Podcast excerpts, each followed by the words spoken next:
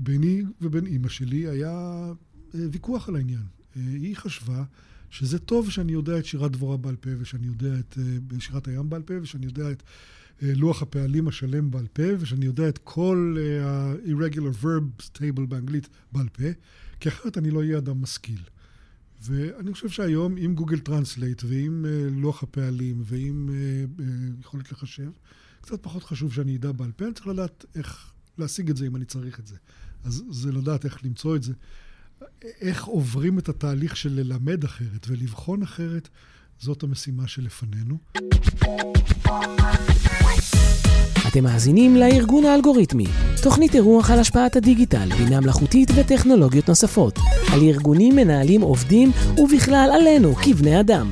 בהנחיית טלי קוזי, יועצת ארגונית לטרנספורמציה דיגיטלית, ויוסי קורן, מומחה לתהליכי שינוי ארגוני.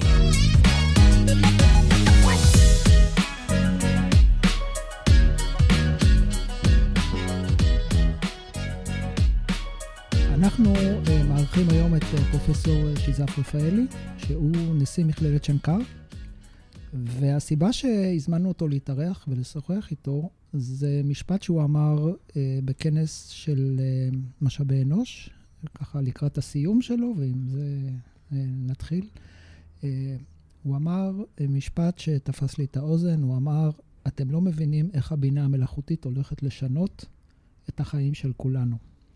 אז אהלן שיזף, תספר לנו עוד מעט אה, איך הבינה המלאכותית הולכת להשפיע על החיים של כולנו, אבל לפני זה נשמח להכיר אותך, אה, ואולי כדאי שנתחיל עם השם. שיזף, לא משהו אה, טריוויאלי. שיזף הוא שם של עץ. נכון. עץ אנדמי או, או מאוד מאוד ישראלי. מי שקצת טייל בנגב מכיר את השיזף הנגבי, יש גם שיזפים בצפון, זה גם שיח וגם עץ. אה, השם ניתן לי במה שהיה מקובל בדור שלי, אני יליד אמצע שנות החמישים, אה, לאנשים שיש להם שמות שלקוחים מהטבע. אז uh, יש לי אח ששמו דולב, והוא הדולב הראשון. אני אגב לא השזף הראשון היה, שזף שקדם לי. Uh, זה היה דור שרצה לחזור אל, ה, אל הטבע, והשמות נלקחו מהוויה של טבע וחקלאות. אני בן קיבוץ, ובקיבוצים זה היה במיוחד אה, מאוד נפוץ. אה, סוג של מרד במסורת של אה, שמות גלותיים. Mm. ובניגוד לשמות אחרים שתפסו, ויש לי אח מבוגר ממני ששמו גיא, שהוא, אני חושב, הגיא הראשון, אחות מבוגרת ממני שמה גיתית. גיא וגיתית הפכו להיות שמות יותר נפוצים, שזף קצת פחות נפוץ, וזה דווקא כיף לי, כי אומרים שזף יודעים על מי מדובר. יפה. נוח. אמ, אז היי שזף, אה, כיף ממש שבאת. אני אשמח אם תציג את עצמך, ככה, זה הרבה, אז ככה תקציר. אה, אני אציג את עצמי באיזה הקשר. פעם הייתי ג'ינג'י, אני כבר לא כמו שאתם רואים. אה, אני אב לשלושה וסב לשניים. אני, כמו שאמרת, פרופסור ומשמש כנשיא שנקר היום. אני בשנקר מזה קצת יותר משנתיים וחצי. לפני שנקר הייתי למעלה מ-35 שנים באוניברסיטאות, הייתי הרבה שנים באוניברסיטה העברית, ואחר כך הרבה שנים באוניברסיטת חיפה, ונסעתי בכל מיני תפקידים באוניברסיטאות אחרות בארץ ובעולם. תחום העניין שלי מזה כמעט 40 שנה הוא מה שקוראים לו תקשורת מתווכת מחשב, Computer Mediated Communication. אה, מזה, מאז אה, שנות ה-80 של המאה הקודמת, אני שואל את עצמי מה עושה הטכנולוגיה הזאת שנקראת מחשב, ההוויה הזאת שנקראת דיגיטליות, לתקשורת בכלל, ואני עוסק בזה. לפני כן עסקתי קצת ברדיו, ועסקתי הרבה במהלך השנים בכתיבה, אה, כתבתי בעיתון, כתבתי במקומות אחרים, ואני כבר אה, עוד מעט 40 שנה עוסק במחקר ומתגלגל מהמיטה בבוקר קודם כל כדי אה, להנחות דוקטורנטים שעבדתי איתם, אבל יש לי עוד הרבה תחביבים אחרים שהם מחוץ לאקדמיה. נשמע שתחום העניין שבחרת לפני 40 שנה הוא מאוד רלוונטי להיום. אה, ונעשה יותר רלוונטי מרגע לרגע. ונעשה יותר ויותר, ומשפיע ממש על הילדים, עלינו, ב- ב- בכל תחום כמעט. כן. כשהתחלתי לעסוק בתקשורת מתווכת מחשב, אז אימא שלי, עליה השלום, הסתכלה עליי בעיניים מרחמות ושאלה, מה, מה קרה לך? על מה אתה מדבר? מה זה הדבר הזה? אה, וכמו שקורה די הרבה לאנשים שעוסקים בדברים שבהתחלה הם חדשניים, ואחר כך הם אה, נחלת הכלל, אתה עובר מזה שמסתכלים עליך בתור אחד שהוא קוקו, לזה שאומרים, מה, כן, כולנו עושים, כולנו יודעים במה מדובר וזה לא, כן. לא חדש. אני חושב שבנושא של תקשורת מתווכת מחשב, שפר מזלנו ואנחנו נופלים אה, כל בוקר מחדש לחידושים. מה שקורה בחודשים האחרונים, אי אפשר היה לצפות אותו לפני שנתיים. מה שקורה בחמש שנים האחרונות, אי אפשר היה לצפות אותו לפני כן. אז זה המהפכה של האינטרנט, והמהפכה של הסמארטפון, והמהפכה של הבינה המלאכותית, וכל אחד מאלה כאילו פותח מחדש פרק אה, שלא חשבנו עליו קודם. מי שהיה לו אולי אפילו יותר מזל משכל והתחיל להתעסק בזה מוקדם מאוד, כמוני, אה, הרוויח כי עבר את כל אחת מהמהפכות האלה בזמן. אז בוא, בוא נחזור רגע למשפט הסיום מההרצאה, ששמחנו אה, שאנחנו מארחים אותך בזכותה. אה, אמרת שזה הולך להשפיע על כולנו, הנושא של הבינה המלאכותית. כן. תראו, מחשבים נמצאים בחיינו כבר אה, עוד מעט אה, 70 שנה. אה, הרעיון של מחשב קיים אפילו יותר מזה, אבל כמשפיעים על חיים אזרחיים ולא באיזה היכלים נעולים צבאיים או מדעיים, זה כבר, כבר כמה עשרות שנים שיש מחשבים. המחשבים לאט לאט נגסו ביותר ויותר תחומים, עשו את הדברים ליותר מדויקים, ליותר יעילים, ליותר מהירים, אבל הם אה, אף פעם לא ענו על היעד הזה של להחליף אנשים. היעד של להחליף אנשים, של אה, להיות משהו שהוא לא רק יעיל, אלא גם נבון, ריחף כל הזמן למעלה. ושימש בסיס לדיונים פילוסופיים ומוסריים. ואנחנו עכשיו מתחילים לראות ממש בכל פינה אה, הצלחות בניסיון הזה של מחשבים להיות לא רק יעילים, מהירים, אה, ומשפרים את האופנים שבהם עשינו דברים עד עכשיו, אלא אנחנו מתחילים לראות את המחשבים ממש מצליחים להחליף אנשים. המושג המרכזי בהקשר הזה למי שעוסק בזה, זה מה שנקרא מבחן טורינג. המייסד של אה, הדיסציפלינה הזאת שנקראת בינה מלאכותית, אלן טורינג, כבר באמצע שנות ה-50, למען האמת, סביב יום ההולדת שלי, בקיץ של 1955, אה, טבע, הוא כבר היה מדען מחשב מפורסם. כן, הוא פיצח את האניגמה של... הוא פיצח את, ה, את, את מנגנון ההצפנה של, של הצי, הגרמנים. הצי הגרמני, אבל, וכבר היה ידוע.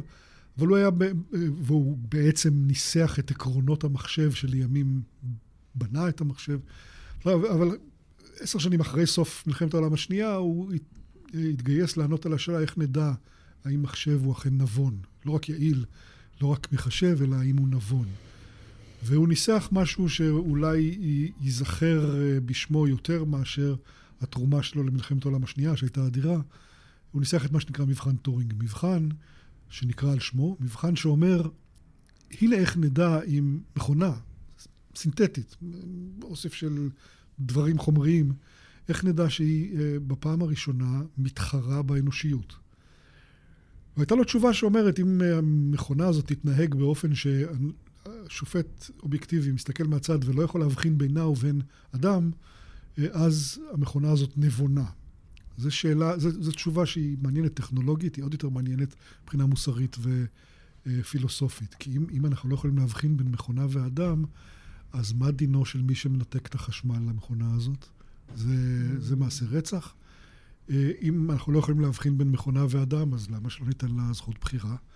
אם אנחנו לא יכולים להבחין בין מכונה ואדם, אז uh, מתי אנחנו uh, מפסיקים להתייחס לאנושיות בתור הדבר שהוא הערך המרכזי. אה, הרבה שנים אחרי טורינג אה, התחיל שיח של, אה, אחד המובילים שלו זה קורצווייל, שמדבר על סינגולריות. זה כשאני מדבר לא רק על זה שמכונה והאדם כבר שווים זה לזה, אלא שהמכונה חולפת על יד האוזן של האדם, משאירה אותו באבק. סינגולריות זה הנקודה, על פי הגדרה של קורצווייל, שבה המכונה תהיה כבר לא רק יותר נבונה מאדם בודד, אלא מכל האנושות כולה. וכיוון שכולנו יודעים Control C, Control V, אם יש לנו מכונה אחת שיודעת להיות יותר נבונה מהאנושות כולה, אז Control C, Control V, יש לנו שתיים כאלה. וואו. אוקיי, אז זה וכן הלאה. ואיך זה הולך להשפיע? זאת אומרת, אם אני מנסה לקחת את הדברים שלך... אני עדיין מנסה לעכל את מה שאני שומעת, כן. ולהאיץ אותם למקום הפרקטי, של מה זה אומר מבחינתי, מבחינת יוסי, טלי, שיזף, או סטודנט אצלכם בשנקר, אה, מה המשמעויות האופרטיביות של זה? אז כבר 50 שנה, זה המחשב בשימוש מעשי נמצא 70 שנה, כבר 50 שנה מחפשים את היישומים של בינה מלאכותית. וזה היה מקצוע במשך הרבה מאוד שנים די מתסכל, כי כל פעם שפיתחו משהו שהיה בחזית הבינה המלאכותית, ברגע שפיתחו אותו, הפסיקו לקרוא לו בינה מלאכותית, אמרו זה מחשוב רגיל. זה רק עושה את הדברים יותר יעיל. אבל ברגע שזה נעשה אנושי, אתה יכול, למשל, לדמיין שאתה מתאהב בזה, או שזה מתאהב בך. היה סרט יכול... כזה שנקרא שי. היו הרבה סרטים, כן. הרבה סרטים, הרבה מדע בדיוני. הנקודה שבה זה מתחיל להשפיע עלינו, שזה כבר לא מדע בדיוני. שכבר אתה, יש רחובות בערים מסוימות בעולם שאתה נוסע, ובאוטו שלפניך אין נהג. אה, זה כבר, אה, זה, זה כבר תופעה שגורמת לך לעצור את נשימתך.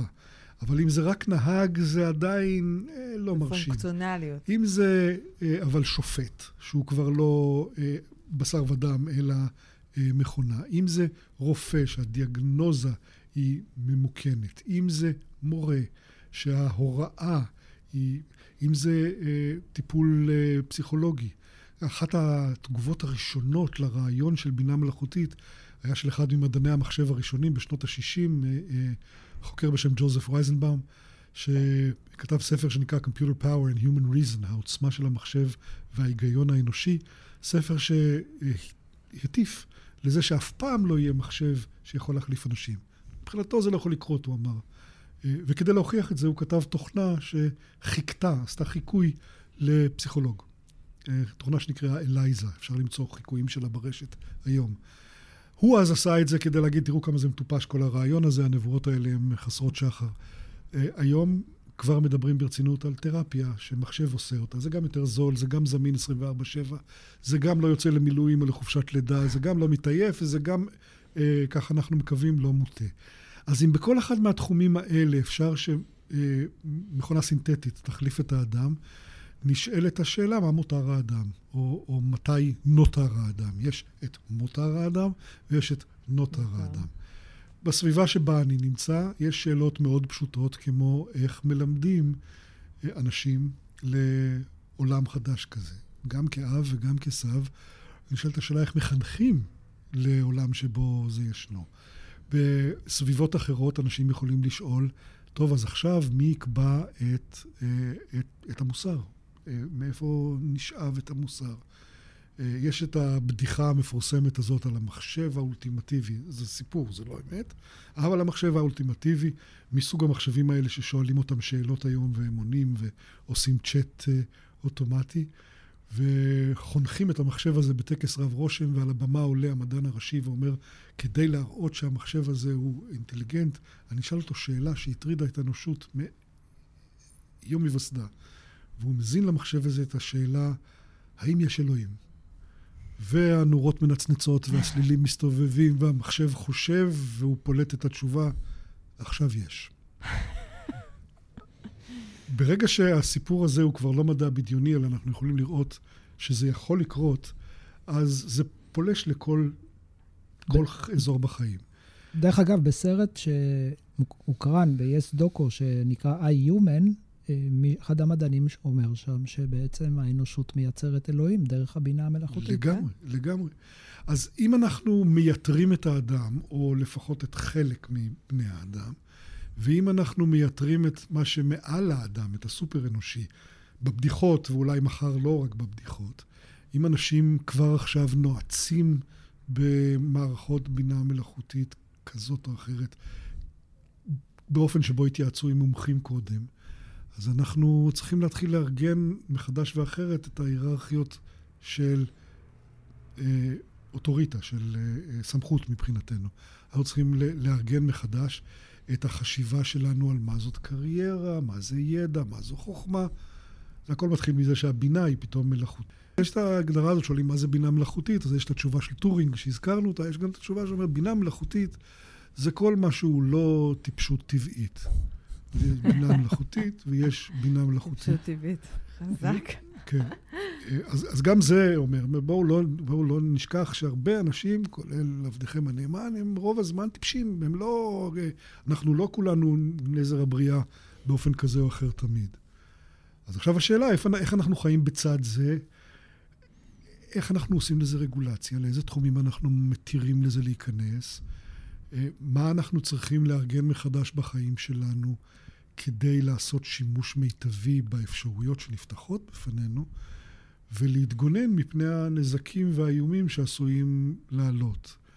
וזה איפה שזה מגיע, בין השאר, להשכלה גבוהה ולמחקר, שזה המגרשים שבהם אני נמצא. כן, אתה מדבר על הדברים אה, בצורה של זה מה שיש. זאת אומרת, עם זה אנחנו הולכים אה, להתמודד, זה אומר שזה קבלה של המצב. הרבה אנשים היום רק מעכלים את זה, אתה כבר כנראה מבין את זה הרבה שנים. הם היום חווים את ה-chat GPT, ופתאום הוא עונה לי, וזה, אני בטוחה שזה נראה לך משהו קצת uh, מצחיק. לא נראה לי מצחיק. כן. אני, אה, גם, גם לי יש תגובות מוזרות, החל משערות צומרות ועבור בגועל נפש, עם טכנולוגיות חדשות. אוקיי, זה, אז... אני לא, לא שונה מאחרים. אז רציתי לשאול באמת, מה, מה דעתך? על מה, מה אתה חושב בתור אדם על, על לאן שזה הולך? קודם כל, אני חושב שזה תלוי בנו. זה אולי המותר האדם מן המלאכותי העיקרי שעוד נותר. אם אנחנו נדע לאחוז ברסנים, במושכות האלה, ולכוון לכיוון טוב, יהיה טוב. אם אנחנו לא נדע לעשות את זה, אז לא יהיה טוב. אנחנו רואים את זה קורה גם בתחומים אחרים של מדע וטכנולוגיה. אם ידענו אה, פחות או יותר להשתלט על הגרעין, כך שהוא לא השמיד את כדור הארץ ואת האנושות, בסך הכל... כן, עבר. זה, אנחנו עדיין, אנחנו עדיין פה. השאלה מי זה אנחנו, כי, כי הכלים נכון. האלה החזקים נמצאים גם ב, נכון. בידיים של חברות uh, מאוד מאוד גדולות ושולטות, נכון. בידיים של ו- ושל ממשל, מדינות, מדינות. ושל רודנים שאנחנו לא אוהבים, בוודאי. אני אומר, זה, זה מבחן, זה, זו מבחנה העכשווי, זה המבחן העכשווי של האנושות.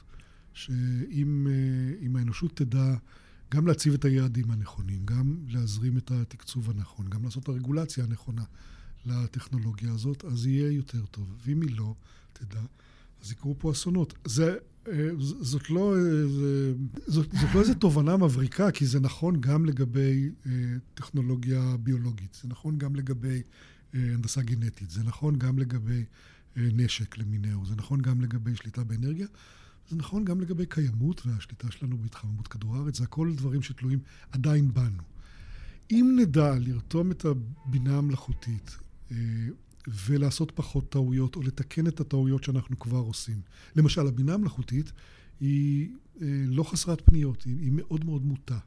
ואנחנו כבר מודים לזה, מודעים לה, להטיות שלה. אז יש לנו אחריות לשלוט בהטיות שלה. למשל, הבינה המלאכותית יכולה לשמש כדי אה, לעזור ב, ברפואה או ב, אה, ברווחה. אה, היא יכולה גם לשמש כדי לעזור ב... אה, נגיד הרס כל חלקה טובה של פרטיות, או, או אה, ביטול אה, אה, האוטונומיה של האדם. זה בידינו לשלוט בזה. השאלה האם אני אופטימי לגבי טכנולוגיות, כן, כן. היא קודם כל שאלה האם אני אופטימי לגבי אנשים. זאת אומרת, האם, האם אני מאמין בבני אדם. וגם השאלה הזאת, צריך לזכור, זה לא רק שהבינה המלאכותית מתפתחת בקצב מעריכי, בקצב אקספוננציאלי, גם האנושות מתפתחת בקצב אקספוננציאלי. הבוקר דיברתי עם מישהו על זה, הזכרתי שכשאני הייתי ילד, אה, ידענו שהאוכלוסייה בכדור הארץ היא שלושה ומשהו מיליארד אנשים. זאת אומרת, במהלך ימי חיי, יותר מהכפלנו את... אה, שילשנו כמעט. כן, את מספר האנשים בכדור הארץ. זה קצב צמיחה שאין לו תקדים, הוא קרה רק במאה ה-20 וב-20 השנים האחרונות אה, במאה ה-21. אנחנו פתאום מדברים על אנושות אחרת לגמרי, הרבה יותר צפופה, הרבה יותר עירונית, גם הרבה יותר משכילה, הרבה פחות רעב, הרבה יותר הזדמנויות לחיכוך. אז זה לא רק שהבינה המלאכותית התפתחה מהר, זה גם הבינה שאותה היא מנסה לחכות, שהתפתחה. רוב האנשים היום יודעים לקרוא וכתוב. בעולם, רוב האנשים יודעים לקרוא וכתוב. אני גדלתי בעולם שיותר ממחצית המבוגרים לא ידעו קרוא וכתוב. זה עולם אחר לגמרי. אז זה לא רק שיש בינה מלאכותית, יש גם יותר בינה אנושית. אנושית. ולעולם כזה אנחנו צריכים אז בואו רגע נדבר מהגלובל ללוקל. אה, אנחנו מקליטים ברדיו החברתי הראשון, אתה מעבר לכביש, נשיא מכללת שנקר, נכון? כן. בואו נדבר על הנושא של החינוך, אה, עניין של הבינה המלאכותית והכשרה של סטודנטים או של אה, אנשים שלומדים אצלכם במכללה. איך אתם מכינים, או מה אתם עושים כדי להכין סטודנטים אה, לעולם של בינה מלאכותית תהיה הרבה יותר, המקום שהיא תתפוס יהיה הרבה יותר דרמטי ממה שקורה היום? בשנקר יש 17 מחלקות. יש לנו מחלקות אה, בעיצוב ומחלקות בהנדסה. לתת תשובה אחת לנושא הזה שחוצה את כל המחלקות זה מסובך, אבל אני אנסה לתאר כמה דברים שמשותפים לכולם. קודם כל, אנחנו מודעים לזה שחלק מהמקצועות עוברים תהליך שינוי מואץ. אם יצא למישהו לשחק עם המחוללים של עיצוב גרפי למיניהם, DALL-E ו Midjourney, Stable Diffusion ודומיהם, הוא או היא יודעים שמקצוע העיצוב מחר, או אפילו היום בערב, כבר לא יהיה כמו שהוא היה אתמול. מדברים אצלנו הרבה על המעבר מיוצר לאוצר, from creator to curator. אם את היצירה עצמה אנחנו יכולים להעביר בקצב גובר והולך לידיה של המכונה, אנחנו צריכים לדעת הרבה יותר טוב איך לבחור בין חלופות מאשר איך ליצור את החלופות. כי את יצירת החלופות המכונה עושה בזול, מהר, בצורה שהיא מסמת אה, ראייה. אז זה נכון לגבי מעצבים. אגב, מעצבים גם בתקשורת חזותית, וגם מעצבים של אופנה, וגם מעצבים של טקסטיל, וגם מעצבים אה, של תכשיטים וכן הלאה. זה נכון גם לגבי הנדסה. אה, אם מהנדסים נדרשו ליצירתיות מסוג אחד, היום הם נדרשים ליצירתיות מסוג אחר. אז קורס שכבר שילבנו בשנקר, הוא כבר אה, אה, מחזור ראשון מסתיים עוד מעט, הוא קורס שנקרא Prompt Engineering. אם, hmm. אם אנחנו עוסקים במחוללים, אז אה, אחד הכישורים שצריך זה לדעת איך... לכתוב את הפקודה.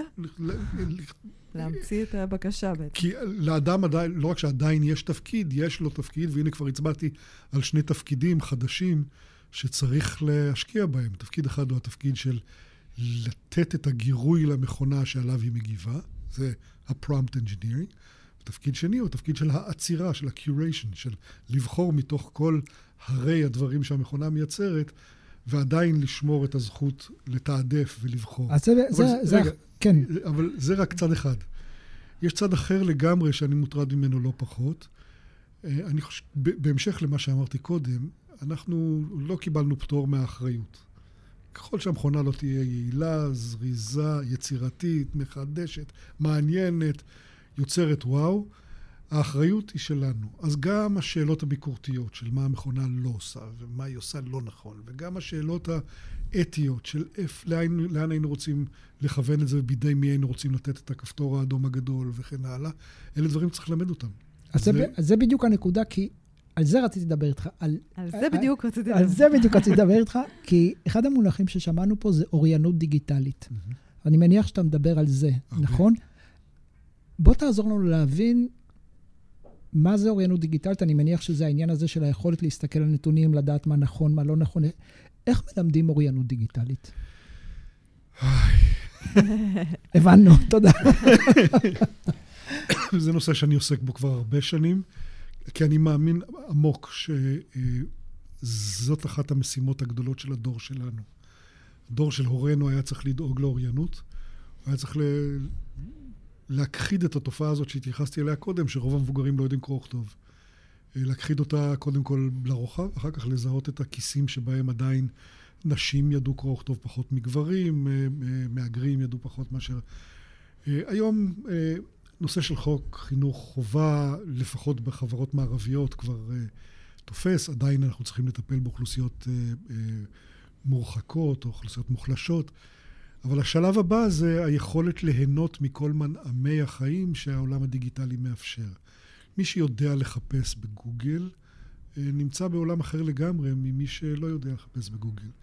מי שהלמידה שלו היא עדיין למידה בעל פה, אה, בין אם זה למידה בעל פה של קטעים אה, דתיים, או שזה למידה בעל פה של שירה, או שזה למידה בעל פה של לוח הכפל, או למידה בעל פה של הטבלה המחזורית של היסודות. לעומת מי שאומר, אני לא צריך ללמוד בעל פה, אני תמיד יכול אה, לשלוף את זה מהטלפון שבכיס או מהשעון החכם שעל היד.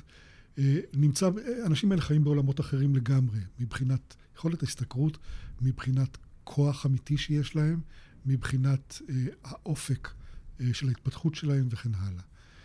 אז אוריינות היא בעצם סך הדברים המאפשרים לך או לך בחיים.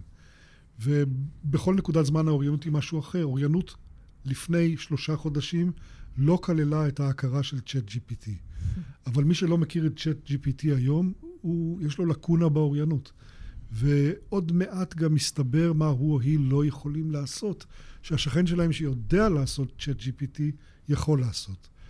אה, היכולת אה, להשתמש בגוגל כדי לחפש או לנווט או לצבור תמונות או לחשב אה, או ללמוד היסטוריה או, או מה שלא יהיה, היא יכולת שהיום ברורה לחלקים גדולים, לא לכולם, אבל לחלקים גדולים של האנשים, והיא מחר תחשב מיושנת יחסית ליכולת לקבל מ...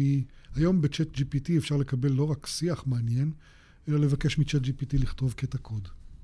אתה צריך לדעת מה זה קוד, ומה זה קטע קוד, ומה עושים איתו כשייצרו אותו, כדי להיות יכול לעשות שימוש בקטע הקוד שצ'אט GPT אה, מייצר עבורך. צריך גם לדעת להבחין בין אה, נכון ולא נכון, או להכיר את הכלים שמאפשרים לבדוק נכון ולא נכון.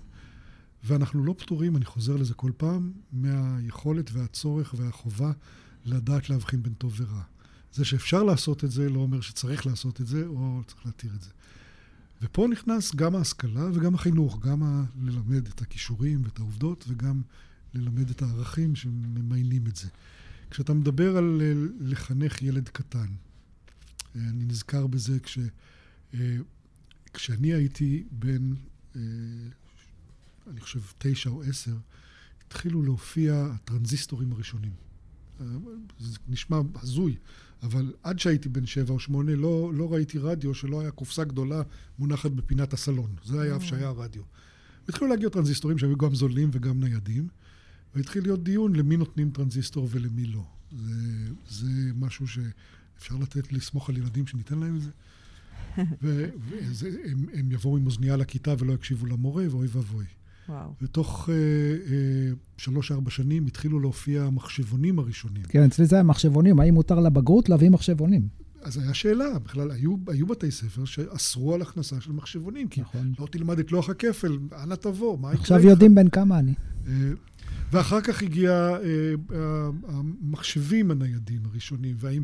אחר כך הגיע הסמארטפון והדיון הרציני, האם, מחש... האם סמארטפון זה משהו ש... ניתן אותו לילד בן 14, או שהוא צעיר, ילד בן 14, 14. או שהוא צעיר מדי. אני אזכיר לכם, בעשר השנים הראשונות של פייסבוק, כללי השימוש של פייסבוק אסרו על מי שפחות מבן 14 להירשם לפייסבוק. היום משפחות לבן בן 14 לא רוצה להירשם לפייסבוק, זה מקום של זקנים. הוא בטיקטוק. כן. אבל היום, הש... ואז השאלה הייתה, טוב, זו מתנה ראויה לבר מצווה, זו מתנה ראויה לכיתה ו', זו מתנה ראויה לכיתה א', בכלל ילדים באים לגן עם הסמארטפון. זה... זה, זה יש להם גם שעונים. לגמרי. אתה מדבר הרבה מאוד על...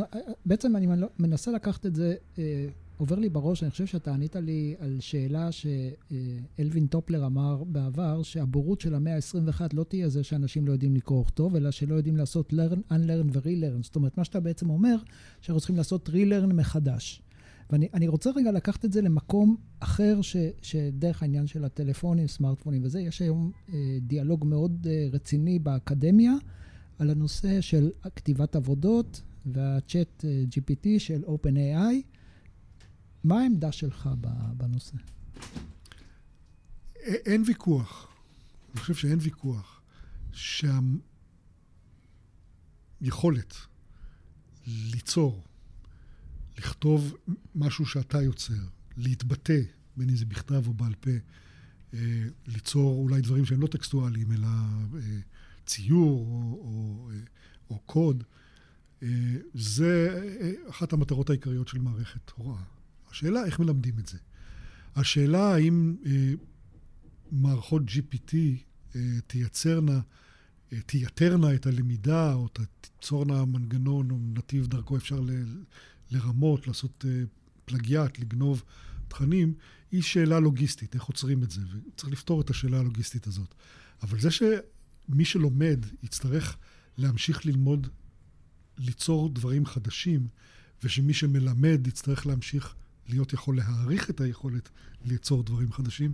אני חושב שעל זה אין ויכוח, זה לא השתנה לא עם המצאת מעבד התמלילים, ולא עם המצאת הגיליון האלקטרוני, ולא עם המצאת PowerPoint או, או פוטושופ או אף, אף אחד מהכלים האלה.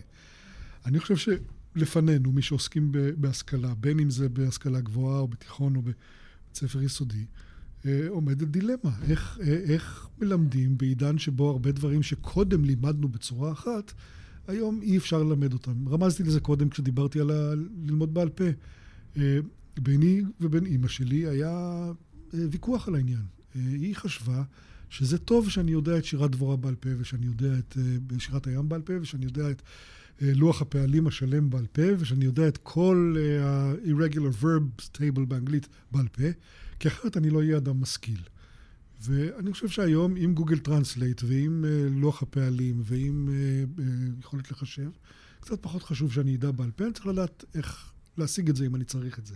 אז זה לדעת איך למצוא את זה.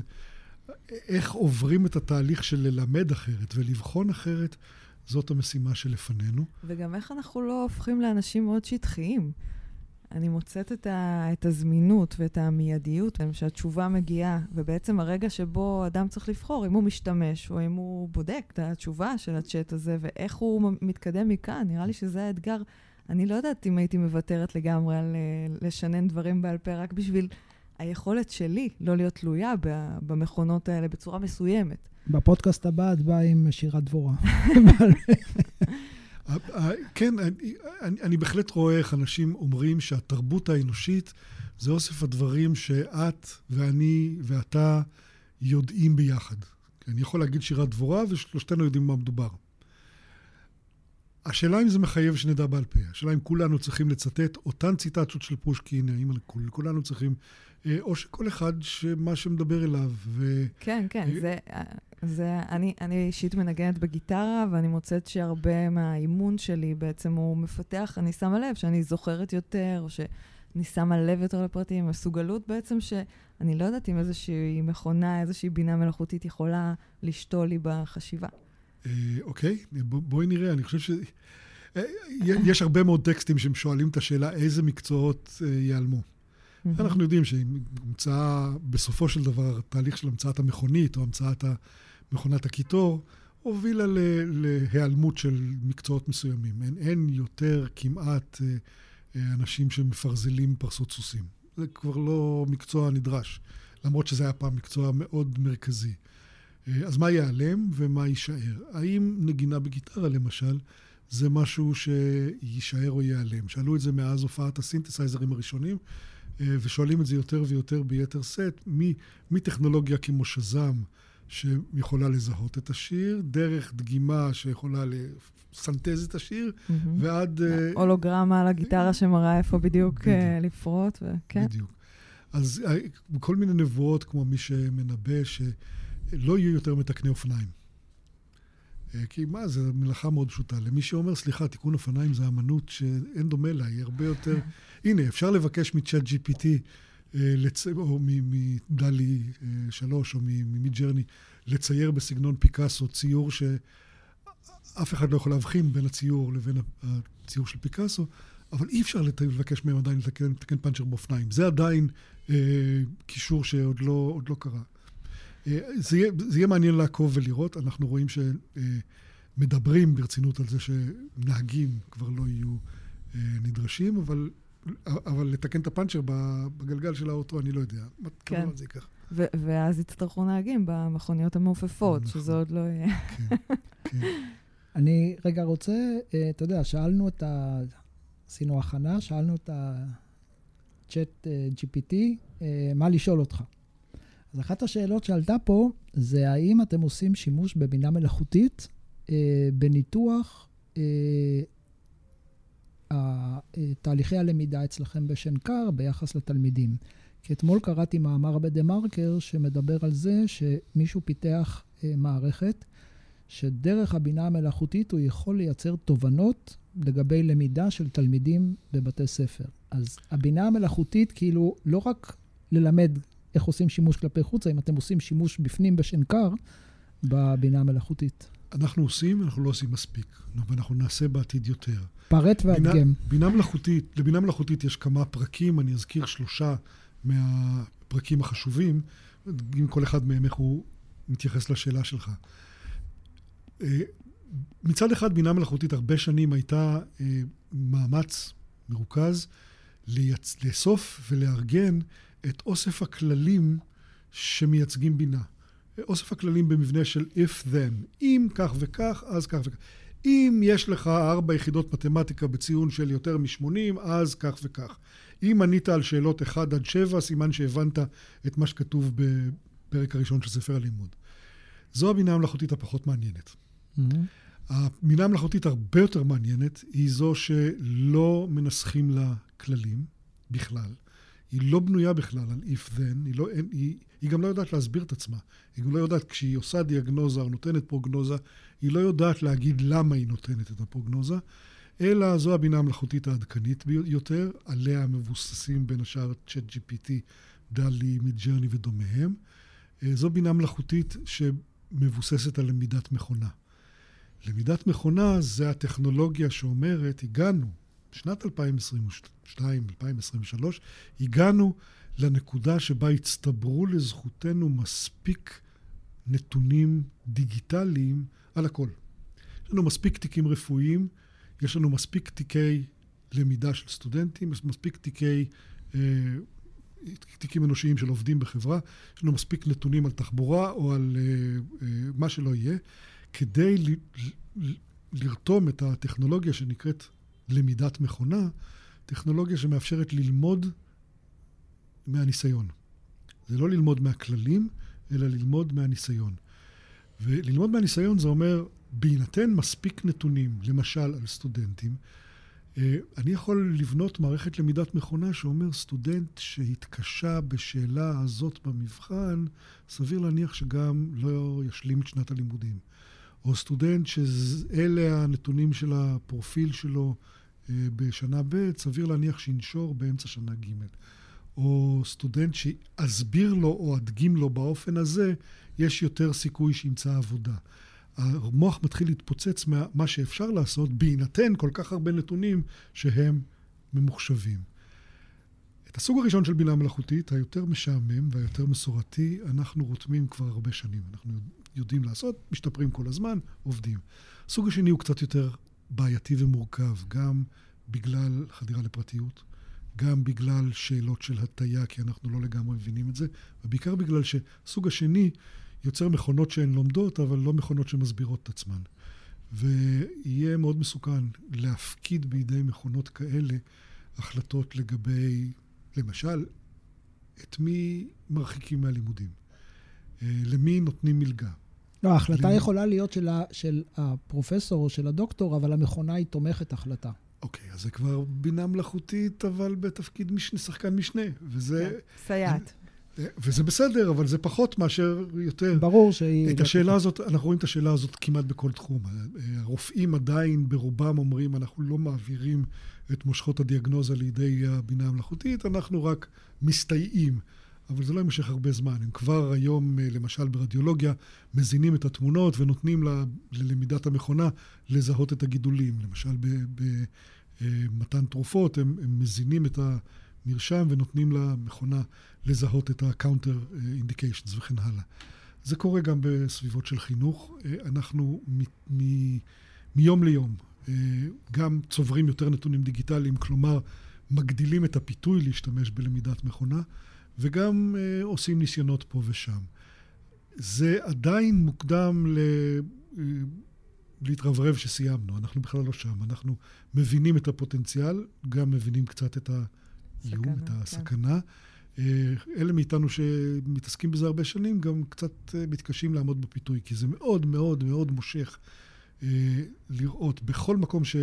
כמעט בכל מקום שרתמו אליו למידת מכונה, מכונה בסופו של דבר מקבלת החלטות שהן יותר טובות מאשר האנשים.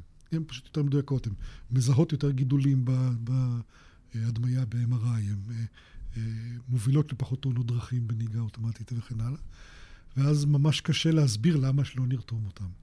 עולם של חינוך והשכלה הוא עולם הרבה יותר אנושי, ולכן אנחנו ממש בזהירות רק ניכנס לזה. תשובה, תשובה מאוד משמחת. אני חושב שבפודקאסט הזה הייתה לה, היינו בקשת החל ממותר האדם ועד בסופו של דבר סיפ... סיכמנו עם החינוך ואיך מחנכים אנשים לעולם אחר. כן. אני חושב שלא סיכמנו, אבל הבנו שאנחנו כן. עומדים בפני קפיצה ענקית. וזה הסיפור, שהבינה המלאכותית נוגעת בכל אחד ותיגע יותר ויותר ויותר תחומים ככל שיחלוף הזמן. אז ענית עלינו לשאלה שהתחלנו את הפודקאסט, שיזף, המון תודה שהגעת, השכלנו, נהנינו. תודה שהזמנתם ובהצלחה לכם. תודה רבה. תודה.